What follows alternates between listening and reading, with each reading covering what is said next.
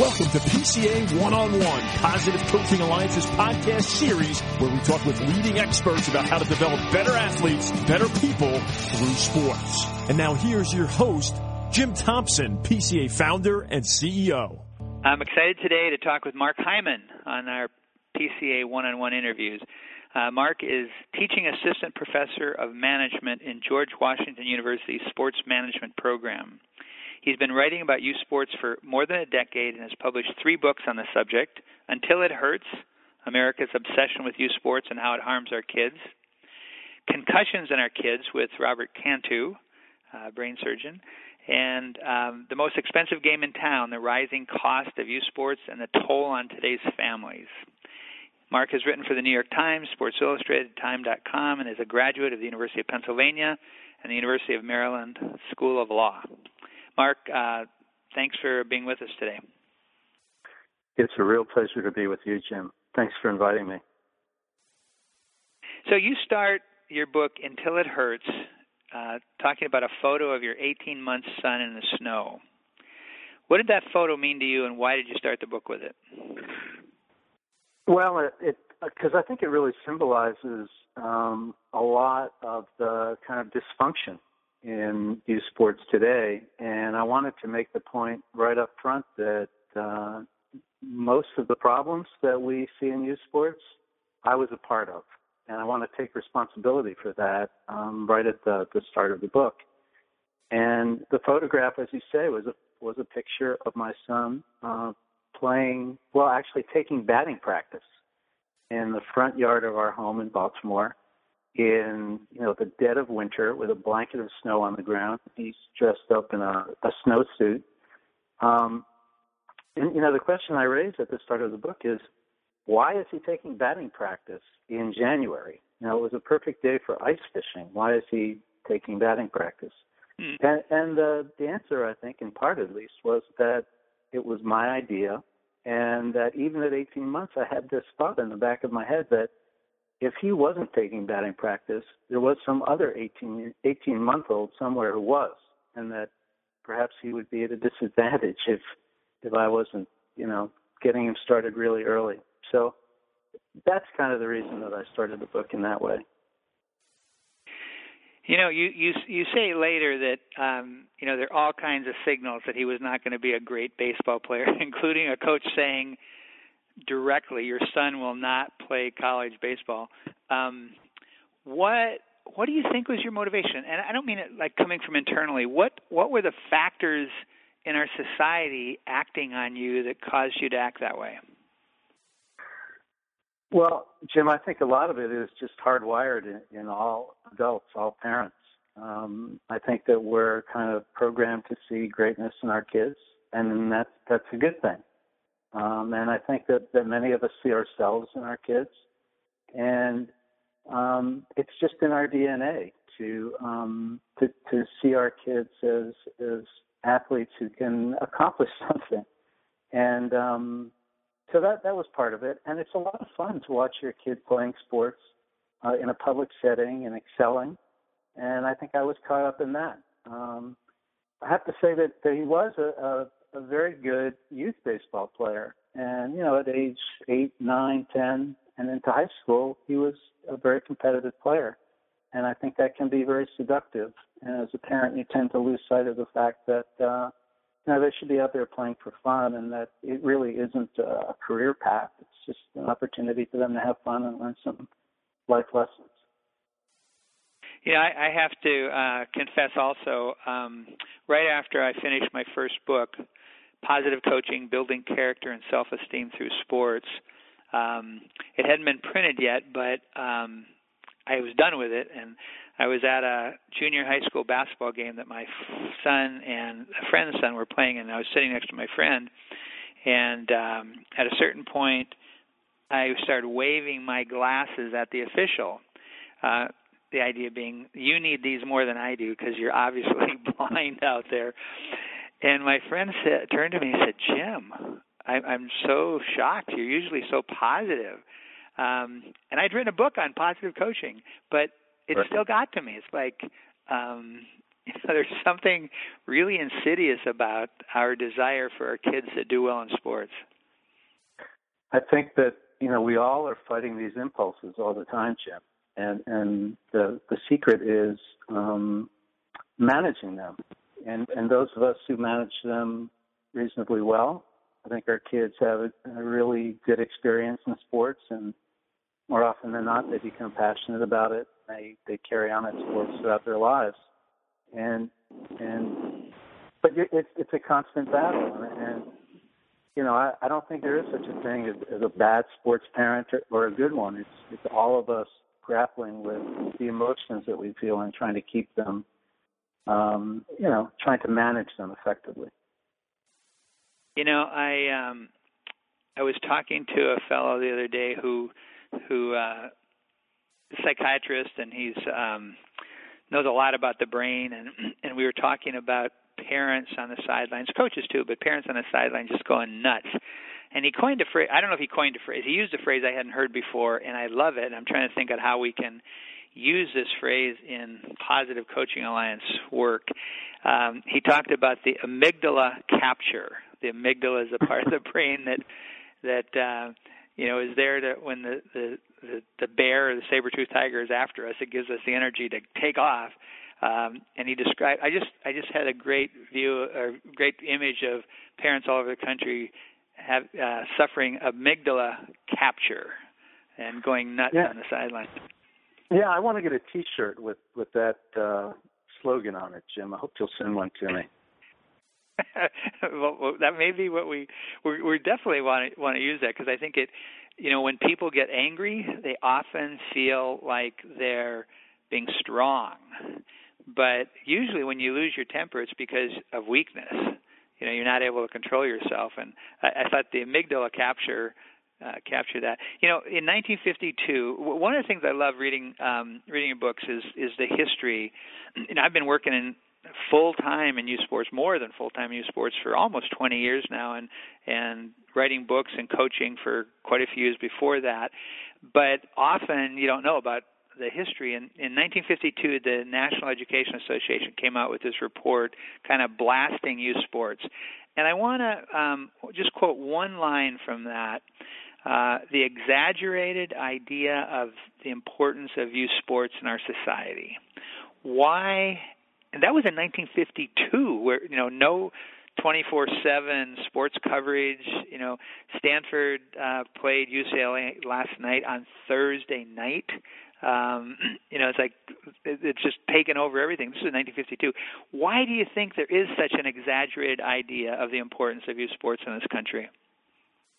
Well, if, it, if it's okay with you, I'd like to kind of take the question in a slightly different direction and, and just sure. acknowledge the fact that, you know, you and I, or, or maybe two other people, could have been having pretty much the same conversation that we're having, not not just fifty years ago, but maybe seventy-five years ago.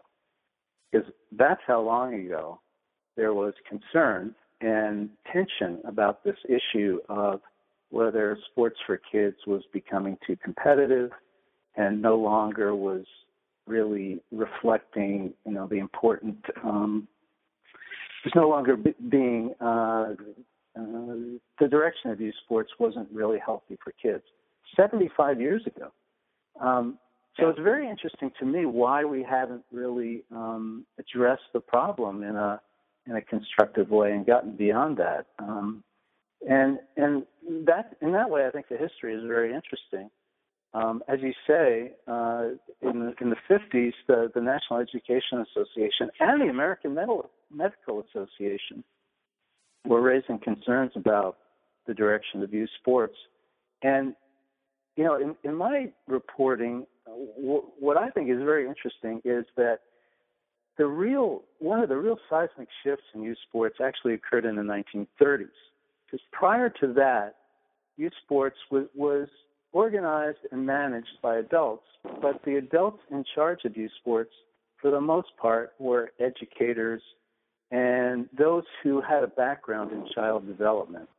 Um, most youth sports were, were school-based or based in places like the Y M C A. And parents had a, a relatively modest peripheral role in the sports lives of their kids.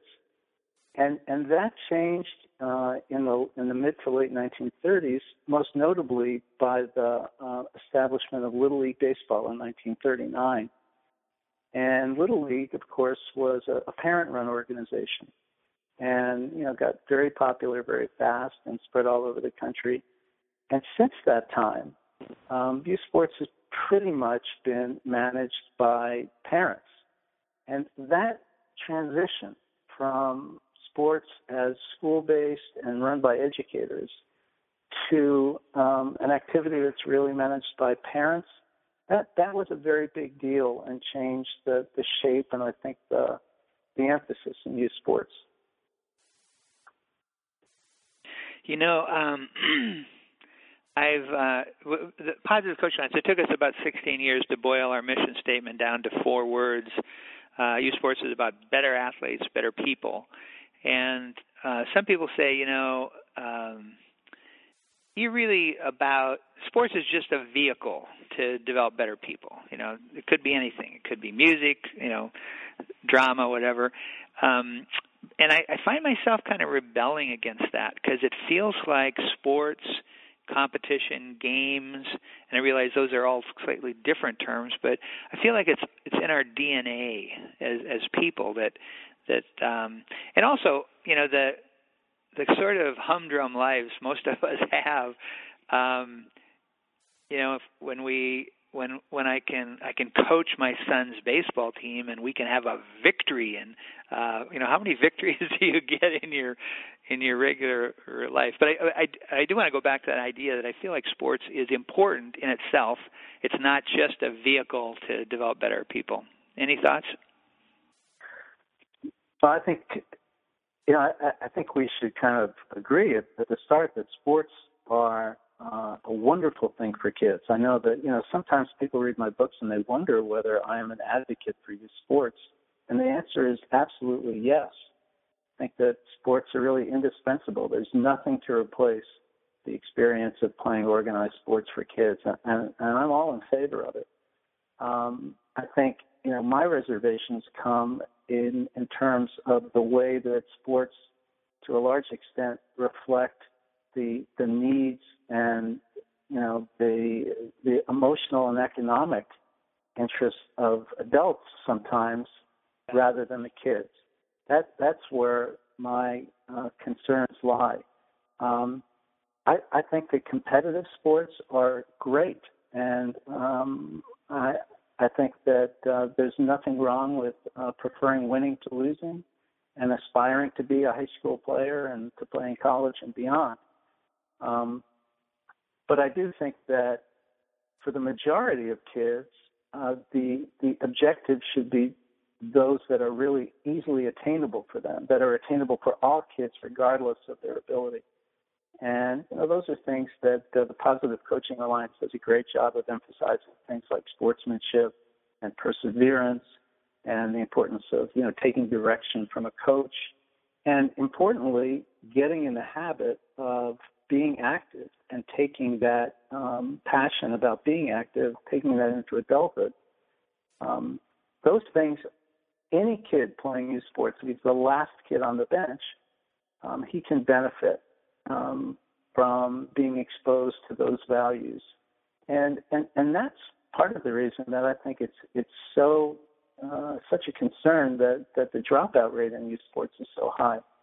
Um, this is You know, seventy percent of kids are dropping out of youth sports by age thirteen, and, and all of those kids who are, are no longer participating after that age um, are not um, benefiting from um, the life lessons that, that they could attain in youth sports.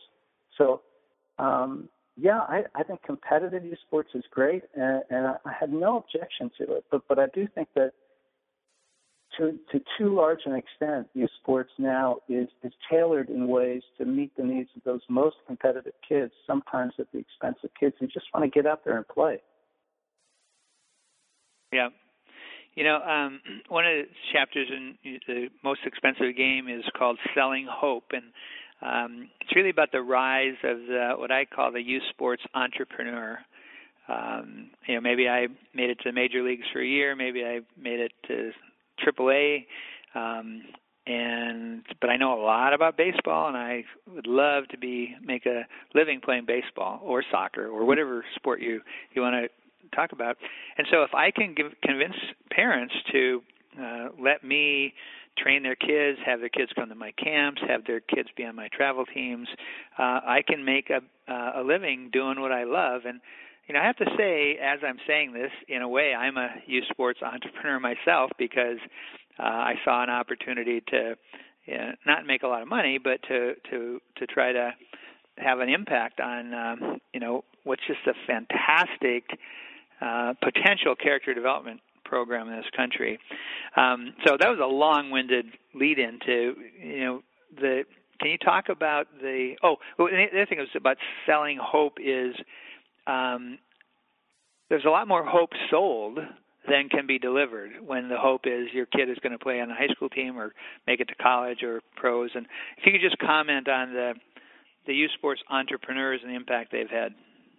Sure. Uh, let's just talk about college recruiting and all of the commerce that, that's grown up around that.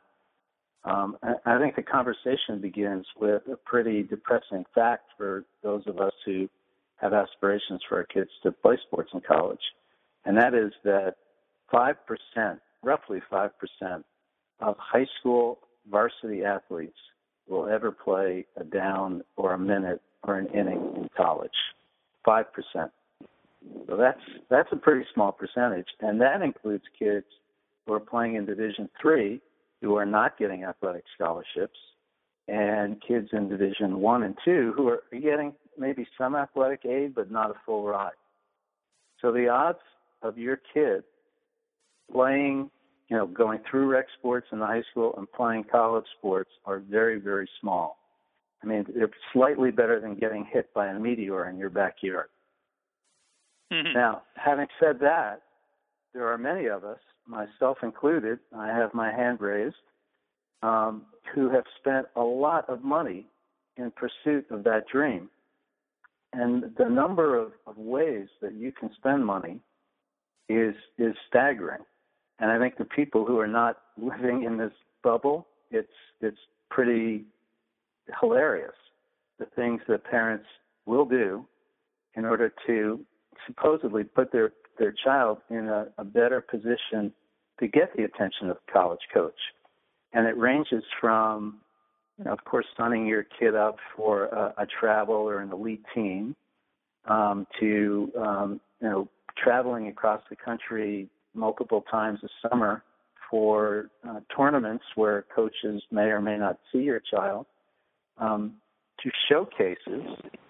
And, you know, my, my son did this where, you, you know, you pay two or three hundred dollars and there are four hundred kids who show up at, a, at the baseball field, and then twenty or thirty uh, college coaches show up and, and watch them play. And, and you know, maybe one or two has the ability to maybe be a college player. So I won't go on. I could go on a lot longer, but the point is that we're, we're a very vulnerable uh, population of consumers, because we really want this for our children and for ourselves. And we're being encouraged by these entrepreneurs to, uh, you know, they, they're selling hope. They give us uh, encouragement that this could happen for our child. And it's uh, it's unfortunate, because very, very few of these kids are going to play in college, and a lot of money is kind of, you know, just poured down the drain in pursuit of that dream. You know, the other thing that strikes me about it is just how uh, how little joy there is around it sometimes. Um, you know, the, the, the um, I, I saw a documentary about Steve Jobs recently, and, and read Walter Isaacson's book about uh, biography of Steve Jobs, because, you know, I'm we're here in Silicon Valley, and he was just an iconic figure. And um, one of the things they said about Steve Jobs is he had a reality distortion field, that uh-huh. You'd be talking to him, and you'd be nodding your head. He'd, he'd talk about some idea, and you'd be nodding your head. Yeah, wow, that's right. Yeah, yeah, yeah. And then once he left, you'd say, wow, that was a stupid idea. And I feel like, um, I feel like um, there's this reality distortion field. Just like you said, if if I, I think back on some of the things I did and thought about my son, who's now thirty-eight, and it was very clear he was very skilled uh, in a lot of ways, but he didn't have foot speed. I mean, he just wasn't fast. And and you know, any normal, non-distorted thinking person would have realized he's probably uh, not even going to be very, very um, successful in high school, let alone college. But of course, I didn't see any of that stuff, and you know, my my comparable uh, vision uh, visual is to your you know your son out in the in this the snow trying to take batting practice was my son ended up building a set of uh, plyometric boxes because he knew he wasn't wasn't fast enough. And I think, you know, back like, okay, where did you get that idea? Well, you know, he got it from me. So anyway, I just feel like we're in this reality distortion field, and, and once we get past it, get out of it, we look back and say, oh, man, why did I do that? That was crazy. Now, Jim, one of the things that, that I suggest to um, to groups when I speak is, and particularly when I'm speaking to, to local, you know, rec league uh, boards and things like that, is that they try to, to include on their board a parent whose kids are now grown and no longer playing youth sports and who has Ooh. some institutional memory about that experience and can speak to the parents of the, the younger kids and explain, you know, give them a sense of perspective uh, about Now, what you're going to be feeling when your kid is eight years old and pitching for the first time, and uh, you know what it really means to win a championship when your child is eleven, and and to kind of, um, you know, I think it's important for parents to, to understand that um, it's uh, they need to take kind of the long view of their child's sports life, and the goal should be to help your child reach his or her potential as an athlete, whatever that might be, and that, you know, winning a championship at age seven may in some ways not further that child's sports, um, you know, career at, at fifteen or sixteen. I, you know, I think we're missing that. We're missing the wisdom from parents whose kids have grown up, who've made mistakes, but who are now out of the system and not in a position to help the younger parents. That's a brilliant idea. I've never heard that before, but you know, having somebody who's gone through it and and uh, yeah, no, I, I, on the board, I, I really like that. But let's let's talk about um, concussions, because you know what we've been talking about now uh, are, are things that can be harmful to kids, but not actually kill them. um, and I know you and, and Doctor Cantu, and I, I think I called him a. Uh, brain surgeon, which I don't think is exactly right, or maybe he is a brain surgeon, um, but had a neurosurgery at uh, um, in Boston, Boston University. Um, what about concussions? Is it is it seem kind of crazy that we've got um, that we're encouraging kids to play sports where they get their heads banged? Well, I think there are a category of sports, collision sports, Um, where kids are at risk, and we're not entirely sure how great that risk is. And the challenge is deciding what we're going to do um, as a society before we have all the answers. And you know, in some ways, it's like the um, debate and evolution of the tobacco um, health um, crisis. For, for years and years, we had a sense that, you know, smoking cigarettes was not great for you, but there was not conclusive evidence. Some people elected to stop smoking before the Surgeon General, you know, passed judgment on, on tobacco and, and the cancer risk. And I think that's basically where we are in youth sports. Um, you know, children, it, all of this I've learned from, you know, sitting with Doctor Cantu for, for many, many hours and talking to him about his concerns. Um, and one of the ideas that he shared with me is that the children are not miniature adults in terms of um, the development of their brains. Um, their, their heads are relatively large for the size of their bodies, and their brains are, are just more vulnerable. They're not fully developed. So when a kid gets hit in a football game, for instance, their head is going to shake more violently than, than that of an adult. Their, their necks are weak and their heads are big. And, um, you know, that violent shaking inside of the skull is not good for a kid's head. And, and there's a limit to what you can do to to protect a kid. Um, so Doctor Cantu's view is that kids should not be playing tackle football until age fourteen, that, that they should be active and that they should be playing football, but it should be flag football. And that in soccer, kids absolutely should be playing soccer and enjoying the game and, and learning the skills, but that they should not be heading the ball until age fourteen. And he has a number of other ideas, recommendations about modifying the rules or equipment in sports like lacrosse and field hockey and, and even baseball. Um, but you would be surprised, Jim, I think, at the pushback from um, the sport organizations and from some parents about this idea of of modifying collision sports in ways that um, deviate from the way the game is played by adults. Yeah, I um, I was talking with Chris Nowinski with the Sports Legacy Institute, who's worked closely with uh, Doctor Cantu on this, and Uh, Chris played football at Harvard, and then he went into um, professional wrestling. I think he was called the Harvard guy. That was his name. And, right. and he got concussions uh, from wrestling because, you know, whether you believe it's, um, um, you know, it's a, a drama as opposed to a real competition, people are really thrown around. And I was talking to him because he and I both love football, and um You know, you know, what's the future of football? And he, he made it sound pretty simple. He said if kids don't tackle, if they play flag football until they're in high school, and then they play high school football, and there's concussion protocols, and you cut down on the contact in practice, um, and then very, very small percentage of those kids are going to play football in college uh, or pro. And, you know, the kids who go on to play college football or pro football, you know, there's an issue there, but th- that's a decision that's being made for on an individual basis. And it sounded pretty simple, like, yeah, if we could just uh, get, um, you know, cut back, do away with tackle football until you're in high school, and just what, what Chris said. But, of course, um, that touches, talk about the amygdala, that touches some really deep feelings in uh, Amer- American psyche, I think, that, um, you know, kids, third, fourth, fifth, sixth graders wouldn't be knocking each other around on the football field.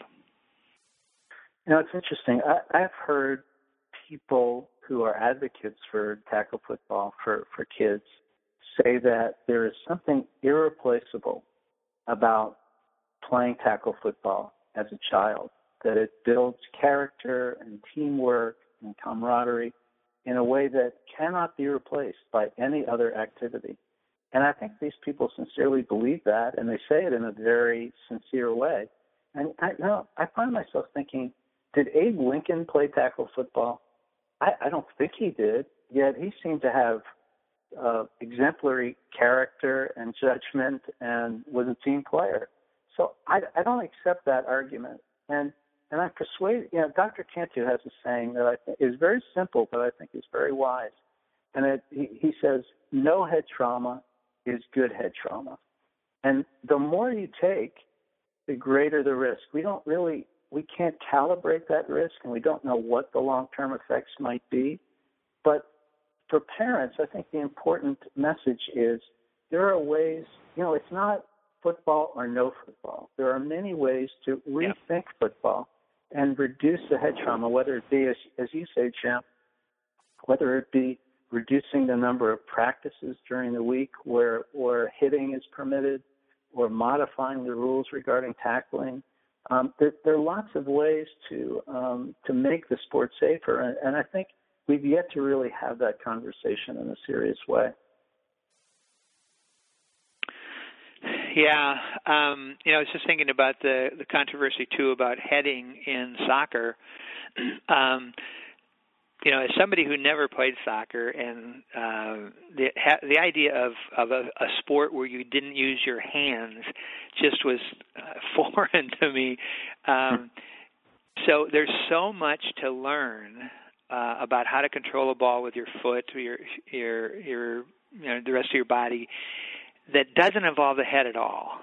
And so, you know, again, as someone who didn't play soccer, but looking at uh, what you would lose if kids didn't head the ball until they were, you know, fourteen or whatever, um, they could just get really, really good at these other things. And I think the same way, I actually had a conversation with Bill Walsh uh, a, a couple years before he died. He was a big supporter of Positive Coaching Alliance, and he also felt that, um, you know, the the test of manhood style of football was really harmful. That he said, you know, you get some kid who's been waiting to play football forever, and he finally gets to go, you know, maybe he's nine or ten years old, he finally gets to go to football practice, and the first thing the coach has him do, do is, you know, square off against somebody else who may be bigger and stronger and then smash into each other. Um, the kid has not learned anything about football. He hasn't learned to love the game, um, and often that's that's the end of his football football career. So it is, you know, it is, again, I'm somebody who loves football, and I want it to uh, to survive, um, and it doesn't seem like the end of the world if, if kids play flag football uh, until they get into high school. Uh, what a, a great advocate for this issue Bill Walsh would be if he were alive today. I, I think I think he would be a very powerful spokesman for this idea of just being open to rethinking the rules for kids. We're not changing the N F L, really. We're just talking about should a seven-year-old be strapping on a helmet and, and playing by the same rules that adults do. Now, I wanted to make one other point, if I could. In, in the books that I've written and the, and the articles, I have to say that there, there's just so much wisdom in the medical community about youth sports. I think some of the most thoughtful people and people who really have the best perspective on what youth sports really should be and could be are pediatricians, orthopedic surgeons, um, sports medicine physicians. There, there's just so much that we could tap into. And, and it's interesting to me when, you know, you hear um, parents or others um, saying that, you know, they think football is safe because the coach of the team um, believes that that football is safe, uh, and and they're they're not they're, they don't pay as much attention to the, the medical advice that they might be getting. So, you know, I, I think we if we paid more attention to what our, our family pediatrician was saying and, and the medical community, that uh, that youth sports would be in a better place. Yeah, no question. You know, um, you, you mentioned in one of your books, or maybe several of your books, um, Jay Coakley, uh, sports sociologist from the University of Colorado, who um, fantastic uh, person and thinker on youth sports. And you said if you if you could create a youth sports czar in America, you would you'd probably choose it to be Jay Coakley. Um, and I agree. I mean, he's just, uh, I was on a panel with him in, last month, and, uh, you know, he's on our National Advisory Board, just a uh, brilliant guy. Um, what would you have a sports czar do? You got a sports czar who can make things happen. What would you have them do? All right. Well, if the czar is all-powerful, and that would be a condition of having a czar, then uh, my idea would be to reinvent youth sports. We're starting from scratch. We're wiping the slate clean. And we're reinventing youth sports with the emotional and physical needs of kids as our paramount concern and issue. And if we did that, I think what exists today, I mean, all of that would be unrecognizable to us. Nothing that we, we, well, very little that we have in our present sports culture for kids would exist in this in this new world. We wouldn't have sports specialization at age seven. We wouldn't have kids um, traveling three hundred miles to play a game when they could be playing uh, in their neighborhood in a rec league. We wouldn't have eighth and ninth graders being recruited by college coaches. Um, we wouldn't have the, the college recruiting uh, um, commerce, uh, all of the, the opportunities to spend money that now surround the college recruiting process. All of that would go away if sports truly was kid-centric and about kids first. I don't know what, I'd be curious to know, Jim, what your thoughts are about that. If, if you could change something about new sports, what do you think are the important elements to change? Well, um, th- thanks for saying that, and because that really stimulated some thoughts here. Uh, and the question, too, you know, from the beginning, Positive Coaching Alliance was about positive. You know, it, it came upon, it came about because I worked with emotionally disturbed behavior problem kids, and we were trained. I was twenty years old. I was trained in a what I call a relentlessly positive approach with these very troubled kids, and they blossomed when they got that kind of approach. And then a few years later, Uh, my son is playing sports when I'm a first-year student at Stanford Business School, and there's so much negativity, I could hardly believe it. And I just saw these very troubled kids who got that that dose of relentless positivity thrive, and the kids who, you know, came from very privileged backgrounds who got all this negativity and all this pressure uh, did not thrive. Um, so, you know, if I had, you know, a magic wand, I would say one of one of our ideas that we promote a lot is the, the magic ratio. This comes from John Gottman, who's a psychologist at the University of Washington. He's used it with married couples, but there's also some research in uh, the classroom, too, that the magic ratio is about five to one. If you have five positives, what we would call an energy uh, or an emotional tank filler, Uh, about five positive statements for every criticism, that magical things happen. Kids just uh, start to, uh, you know, they, they can do things they can't do. So if I, my my answer to your question would be to move everybody up on their magic ratio. You know, that if, if you're if you're one to one now, one positive to one negative comment, to move it up to two or three to one, and, and you know, more positivity. And I actually I actually think about negativity as Um, the equivalent of saturated fat in somebody's diet. You know, you, we're trying to cut out the fat. Uh, if we could cut out that negativity. Now, just doing that doesn't change a lot of the structural dynamics. Uh, but I'd be interested in, in just your reaction to that. If, you know, if, if we could figure out a way to make coaches and parents more positive working with kids, would that have much impact? No, I think I think that would have a great impact. And just from my, you know, anecdotally, from my personal experience coaching, I think that kids respond so favorably to praise and to the approval of coaches and parents. Um, I've seen that happen, particularly the, the less talented kids who are unsure of themselves and, you know, that they're on the team maybe because the, the mom or dad thought it was a good idea, but they're not sure whether they really measure up in some ways. Those kids really blossom when they, they feel that they're accepted. Uh, you know, whatever their skill level is, that they're appreciated and accepted for that. I, I love working with the, the kid who um, is coming from, you know, a place where he, he's not sure he even belongs on the team. Those are the kids yeah. I like to hang out with.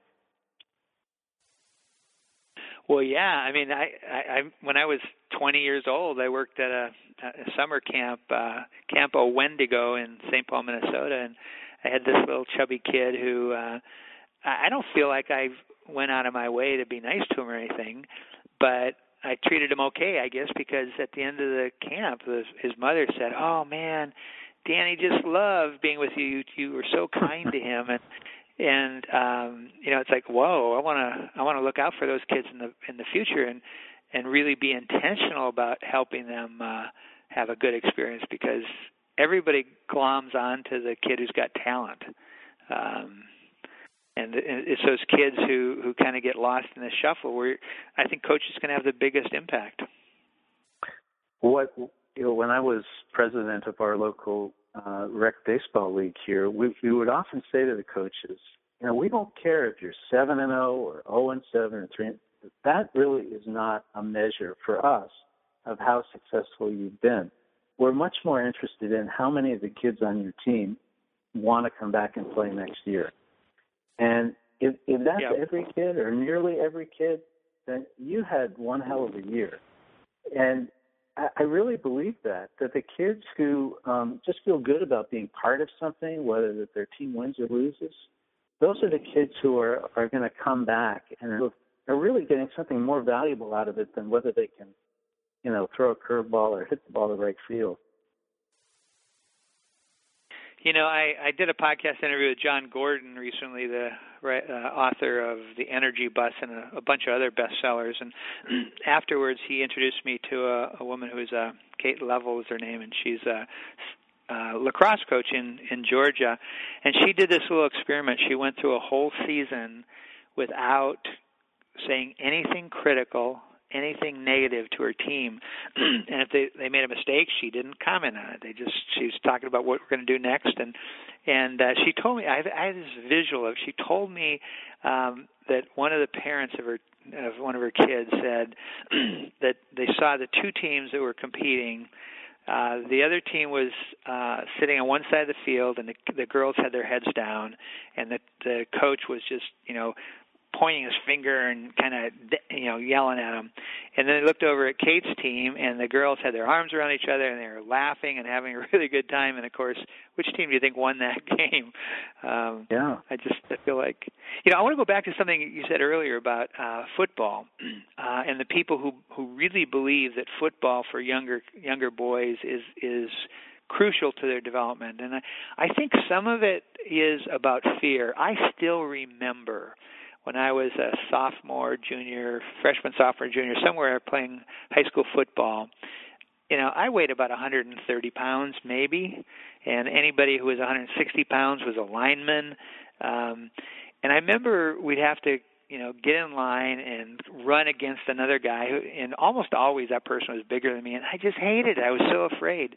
And I think um, I think that's one of the things going on with football. We there's just no escaping the fact that there's physical fear, and uh, uh, that with that physical fear, if you have a really positive, supportive coach, it can really be a, a transcendent experience. Um, of course, if you have a nasty, snarly, uh, win-at-all-cost coach, and you You're, you're trying to deal with that fear, it can be an awful experience as, as well. So I think that fear part of football is one of the things that people recognize that may be part of its value. Well, I'm not anti-football. I, I think football is a great sport, and if anything, we should be encouraging more kids to play all sports, including football. Um, yeah, including, girls. Spent, including girls. Including girls. Um, but having spent eighteen months um, hanging out with Robert Cantu and having spoken to a number of his patients who either have suffered concussions or um, months after their concussion are still struggling with symptoms related to post-concussion syndrome, I, I think you can't help but wonder whether kids would be better off playing football but deferring the tackling aspect of football until they're just physically mature and their bodies are ready for that. And um, yep. you don't have to speak to too many parents whose kids have, you know, experienced concussions and complications from concussions to really, you know, question whether tackle football is a good idea for the youngest kids. You know, I think you know Tom Ferry, a E S P N investigative reporter who uh, sure. has been heading up heading up this Aspen Institute, uh, Project Play, and uh, you know a couple. There are about eight what they call um, plays, eight pillars on which they want to re-envision youth sports. And of course, I say they, but Positive Coaching Alliance is part of that and supportive of it. Um, and going back to the sports entrepreneur, one of the one of the ideas is you know. Bringing, bringing back the rec league, so it's not just all you know kids who can't play on the travel teams get left behind. And the other idea was um, having a club that does multiple sports. So, um, you know, let's say you're a baseball guy, I'm a basketball guy, and we have a friend who's a soccer guy. Let's get together and create our own club where the kids will play soccer in the fall, basketball in the winter, and baseball in the spring. And I, I met a young guy uh, who's actually a very successful business guy, and he's he's in a sports management program now, and he wanted to do an internship with Positive Coaching Alliance, which we want, you know, we're going to want to do one. And he was he really got intrigued with this idea of of creating a club that would be multi multi sports, that would give you really good training. I mean, that's part of what what the selling hope is. You know, I played professional baseball, and I'm going to give your kid great training, um, but it doesn't have to be baseball all year round. And I, I so when I think about what the hope is, I, I often think about that if we could get if if there could be some youth sports entrepreneurs who take this kind of different direction to create a um, you know your idea of reinventing youth sports, that they do a, a club that that helps move us in that direction. Yeah, that I mean, that's a back to the future idea. That is encouraging kids to play three sports or more during the year. Um, I think it's a good idea. I think a, a lot of the ideas that have come out of Project Play are good ideas. Um, I, I also think that many of us are saying pretty much the same thing. I think Jay Coakley and Jim Thompson and Tom Ferry and Aspen are saying pretty much the same thing, which is let's return sports to kids, and yeah. kids should be kind of at the center of all of our considerations when we're talking about um, kind of re-engineering youth sports. But the only thing I would add to that is I think that we need to uh, speak to parents in a way that we haven't before. And for me, the message needs to be the following. We need to say to parents, look, you want your child to be the best athlete they can be. That's important to you and to every parent. What we're doing now is not helping you achieve that goal. In fact, if anything, it's creating obstacles for your child. Either, you know, if you're on the most competitive track and your kid is specializing, then they're more likely to suffer an overuse injury and be sidelined and maybe not be able to continue in the sport, or they're burned out. If your kid is less competitive and still wants to compete, you know, some of those kids can't even find a place to play when they're twelve or thirteen because there are very few rec league opportunities for those kids after the age of eleven or twelve. So I, I think that has, I think it has to be a message of enlightened self-interest to the parents. Yeah. What we're doing now really doesn't work for kids, and that's why we have a seventy percent dropout rate by thirteen, because what we're offering kids really is not in their interest, and they're telling us by leaving sports in, in a pretty alarming uh, way. So that's what I would like to add to the message. Explain to parents that the system we have now, it, it may seem like the best system for your kid, but the evidence, to the extent that we have it, suggests just the opposite. Yeah, that's that's brilliant. So, Mark, before we uh, wrap this up, is there anything that you would like to say that we haven't touched on yet? Yes, Jim. I, I'd like to just say a word about this phenomenon of, of overuse injuries in youth sports. fifty percent, one out of every two reported injuries in youth sports is the result of overuse, just kids doing the same thing over and over and over again until they're just pushed through their physical limits and they get hurt. And, you know, a big factor in this is specialization, as we know, you know, kids playing one sport year-round. And I, I spent, in the reporting of, of Until It Hurts, I spent a really interesting day with Frank Jobe, who was um, a remarkable surgeon who uh, was the inventor of Tommy John surgery. Invented the surgery in nineteen seventy-four to save the career of a major league pitcher whose name was Tommy John. And it was so interesting because when we spent our day together, we talked a lot about the fact that kids, sometimes um, high school kids, and sometimes kids who were not even yet in high school, were having Tommy John surgery. And, and I asked Frank Jobe how he felt about that. And he was He was just beside himself, um, so disappointed that the surgery that he had developed for adults to save the career of major league pitchers was now being used to um, repair the elbows of, of high school kids and, and even younger kids. So, you know, I think there's a lot we can do to protect our kids from, from injuries that um, that are, are really not necessary. Um, there's just one other thing I'd like to say about that. My own son had Tommy John surgery when he was eighteen years old, and so I have, feel a really personal connection to this. And and I, I really feel that if I had done more to um, um, protect my son from uh, seasons that went on too long and, um, you know, demands that really shouldn't have been made of him as a young pitcher, that he wouldn't have had this injury and that um, his his career in baseball would have uh, gone on a, a few years longer than it did. So I, I think this is an area that, that we as parents need to be more mindful of. It's fun watching your kid pitch and strike out all the other eleven and twelve-year-olds, but there are also risks associated with that, and we've got to do a better job, I think, of, of protecting our kids from injury in that way. You know, Mark, what strikes me is uh, you're talking about the idea of having every youth sports organization having a board member whose kids are no longer in the league. Uh, to a certain extent, that's what you've done with your, your writing career. It's like you've gone through this process and you've made some mistakes and um, you have some rueful things you're rueful about, but you're you're you're sharing that with other people so that they can learn from your uh, your experience. So I'm really grateful for that. Well, I'm trying to get it out of my system, Jim, but ten years and, and I'm still talking about it, so I guess that's just not meant to be. Yeah, that's good. Um, Mark, this was fabulous. Thank you so much. Thanks for joining us on this episode of P C A One-on-One. Be sure to visit positive coach dot org to download more podcasts.